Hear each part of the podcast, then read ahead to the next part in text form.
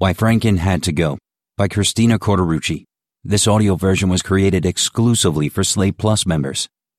Minnesota Senator Al Franken announced on Thursday his plan to resign in the coming weeks after a series of allegations that he groped women and kissed them without consent.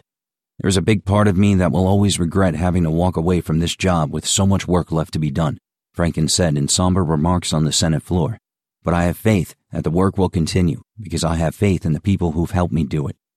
In recent weeks, as accusers have come forward with stories of Franken allegedly forcing kisses on them and squeezing their butts during photo ops, there has been much hand wringing among Democrats and progressives about how he and the party should respond. Should Franken have resigned immediately after LA radio host Leeann Tweeden first accused him of shoving his tongue into her mouth, a claim accompanied by a picture of Franken pretending to grab her breast while she slept? As my colleague Mark Joseph Stern wrote that day, the credibility of Franken's party, which had called for alleged child molester Roy Moore to quit the Alabama Senate race, was on the line. Or should Franken have stuck it out and left a Senate ethics investigation to decide his fate? After all, it may do women worse if a far right conservative wins his open Senate seat than it would have been to leave him in place, a handsy creep who doesn't vote against women at every turn. The dilemma boiled down to this Democrats could either put themselves at a potential political disadvantage by observing rules of decency Republicans have entirely abandoned, or they could lower themselves into the GOP latrine, keep Franken on the roster, and spend the next several election cycles smelling a little like shit. Democrats seemed content to hold their noise and bear with Franken through the first half dozen accusations. But when a seventh accuser came forward this week, at least 17 Democratic senators, mostly women, publicly urged Franken to step down leaving him little choice. However unfair it may be that Franken is leaving Washington while admitted assailant Donald Trump is still in the White House, Franken called it an irony in his remarks on Thursday, and Moore might be on his way to the Senate. It is clear that Democrats and Franken made the right call. Republicans have never held themselves to the same standards of behavior as Democrats, and will never be a good idea to sink to the GOP's depths of hypocrisy. Theirs is the party that panders to the set of rabid anti abortion voters who couldn't care less about the transgressions of its leaders, as long as they vote to curtail women's bodily autonomy. Its tolerance even extends to men who privately tell their own extramarital girlfriends to get the abortions its voters despise.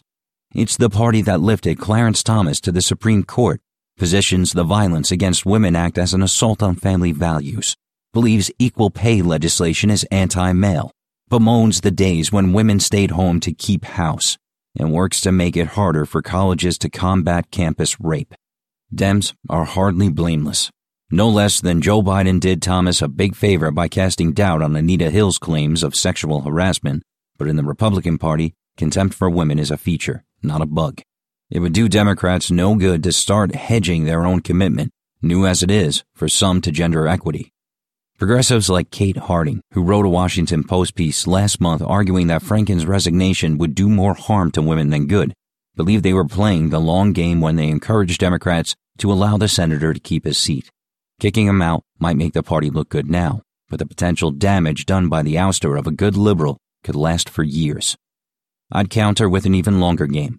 Think about the Democrats with long, bright futures ahead of them, the rising stars, the next Obamas, the legislators who might pass universal Medicare or eliminate Medicaid abortion bans or become president someday.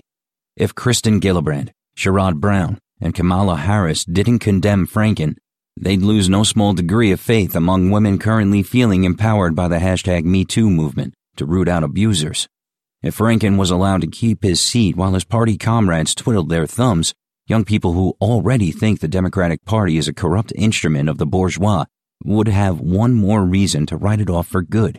By sacrificing one senator, however popular he might be, and whatever the perils of relinquishing his seat, Democrats were able to prevent irreparable damage to the party's reputation among the people it should care about most its base. There's another still longer game to think about, too. In the best case scenario, the hurt caused by Franken's resignation will be a memorable lesson to Democrats. Don't mistreat women or promote the candidacies of people who do. Otherwise, your party might take a debilitating loss when it can least afford it, and the whole country will suffer. The moral high ground can be painful to walk, but at least there are fewer gropers there.